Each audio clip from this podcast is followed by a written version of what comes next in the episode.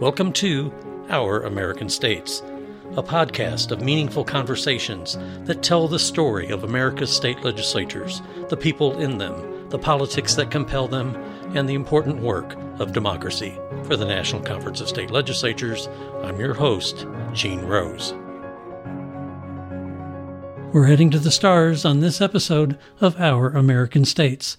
We have as our guest Jody Singer, who's the director of NASA's Marshall Space Flight Center in Huntsville, Alabama. She manages one of NASA's largest field installations with nearly 6,000 civil service and contractor employees and an annual budget of approximately $2.8 billion.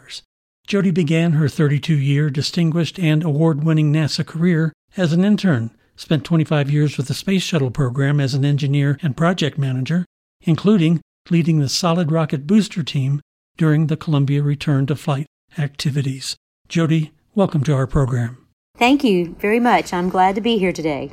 So, Jody, this summer, NASA and the country is celebrating the 50th anniversary of the first walk on the moon. Can you tell us some of the highlights of how NASA is going to be helping Americans celebrate this historic event? Oh, sure. You know, this summer, the Apollo 11 anniversary is, is bringing together organizations, you know, representing science and academia and the arts. You know, it's really a national event. It's coast to coast. There'll be people from New York to Seattle. There'll be dozens of libraries, museums, planetariums, schools, and all of us are working together to be hosting what we're calling the anniversary event. And there'll be very, a lot of NASA exhibits and speakers. And I will say that, you know, for the listening guests, that many of the events can be found online at spacestemnasa.gov slash events. And what's really going to be cool about this is each of the NASA centers will be hosting different events. And it will be so much fun to be not only talking about our past, but where we're going forward. And the celebrating the Apollo will air on July 19th, but not only will it highlight Marshall's role toward the success of Apollo by broadcasting from the Space and Rocket Center, who is here in Huntsville, Alabama, and serves as our NASA Visitor Center, it'll also be viewers that will see a lot of content from each center. Each center, such as Kennedy Space Center, the Johnson Space Center, will be among the ones too that'll be also hosting and telling what parts we played in the event. Because when you think about it, you know, the actual Apollo 11 command module, which uh, returned our astronauts from the moon when it splashed down the Pacific Ocean, is now on its first nationwide tour since 1971. And so that is going to be something that's going to be great for this nation. When you think about the National Air and Space Museum has created a traveling exhibit called Destination Moon, which can be viewed at the Museum of Flight in Seattle, Washington. And then also NASA is planning on collaborating with the Air and Space Museum on large scale Apollo celebrations on the National Mall in Washington, D.C., which will also be occurring from July 16th through the 20th. So for a more local events in Huntsville area on July 16th, our partners, the U.S. Space and Rocket Center, will attempt, which is going to be one of the fun things that I'm looking forward to, is attempting a Guinness World Record by simultaneously launching over 5,000 model rockets. So it will be a fun event for all to be a participant in. Not only engineers like myself, but family members and anybody that wants to relive not only what we did 50 years ago, but what we'll be doing in the future. One of the reasons we wanted to talk to you, Jody, is uh, there in uh, Huntsville that, as I understand it, NASA is working on a major launch project that's going to incorporate contributions from all 50 states. Can you tell us about this mission and how states are going to be involved? Definitely. Marshall Space Flight Center is working on the Space Launch System, or we refer to it as the SLS. And the SLS is, is definitely this nation's rocket.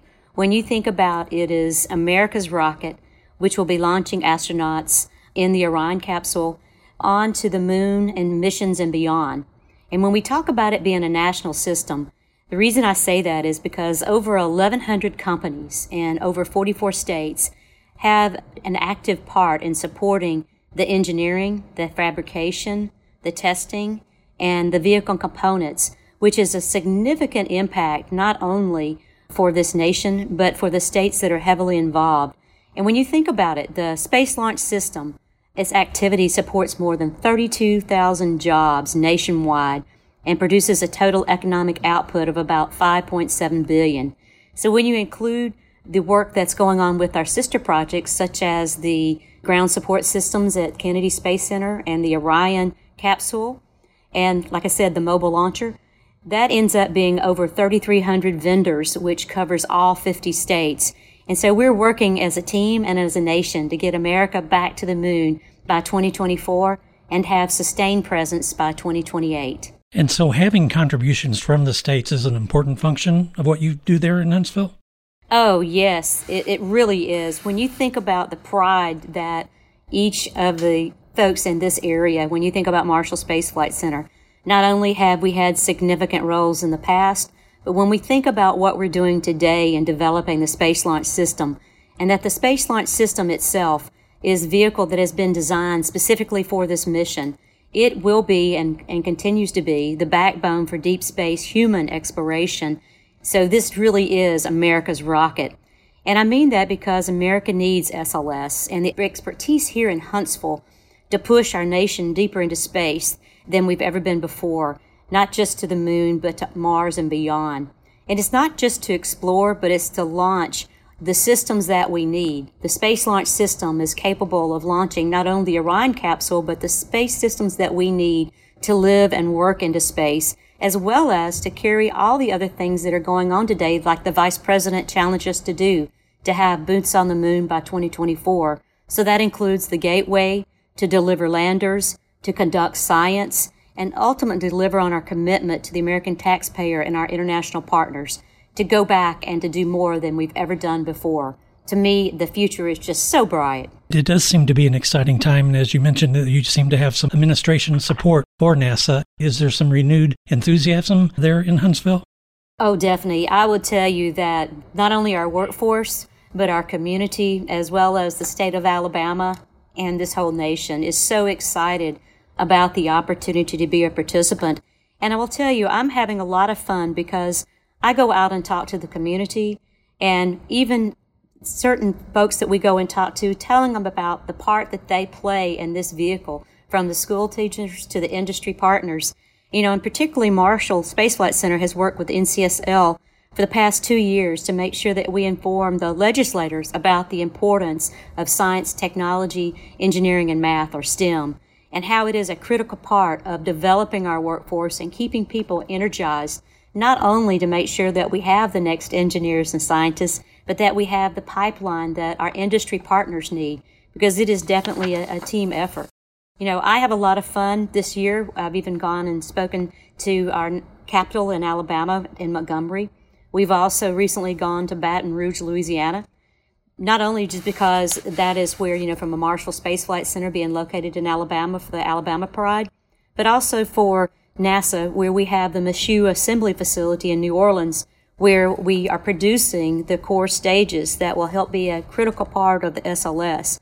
And so when you think about the enduring partnerships that's not only by our states, but from the southeastern region, you think about how much it benefits the state, the economic growth, and the inspiration. And it really is fun doing a lot of the outreach opportunities because it really helps us and gives us the opportunity to tell about the work we're doing, to talk about the challenges that we have, the excitement we have. It's also fun to be able to share and help the world and the nation to be a part of that and live through it with us. Because sometimes I think we do a great job of talking about the challenges we have, but sometimes we undersell ourselves and talk about why some of the key major milestones really do make a difference and why, if we aren't successful in those tests, why that that could challenge our ability to get back to the moon. So I think being able to go out and talk about that and to bring on the next generation of engineers and to also make sure that the different states that don't have a NASA center in them, we have 10 NASA centers that are located all over the United States. So we really like to go back and talk to everybody and make sure they understand why it's important to the nation, not just to the states that have a NASA center, and making sure that they understand this is truly for our nation and it's really what we want to do as American people is to put Americans back on the moon.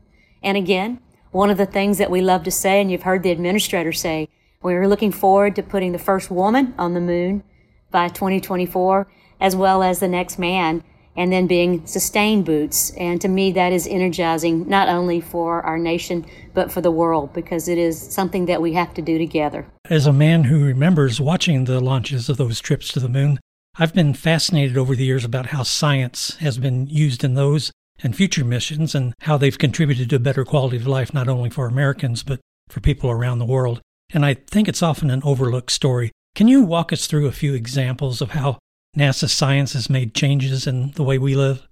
Well, I can definitely tell you when you think about uh, the International Space Station that's been in operation for, for over 18 years, I look at the different science that we understand, not only the ability of radiation on the body, we also have done many experiments where we understand about advanced in space manufacturing. We also have had many things that we've worked with science, understanding medicines and how they produce. Also, that doesn't even cover what we've done as far as understanding our world and beyond. We understand a lot more about our planet and, and how the effects affect not only here on Earth, but affect our ability to communicate, our communications.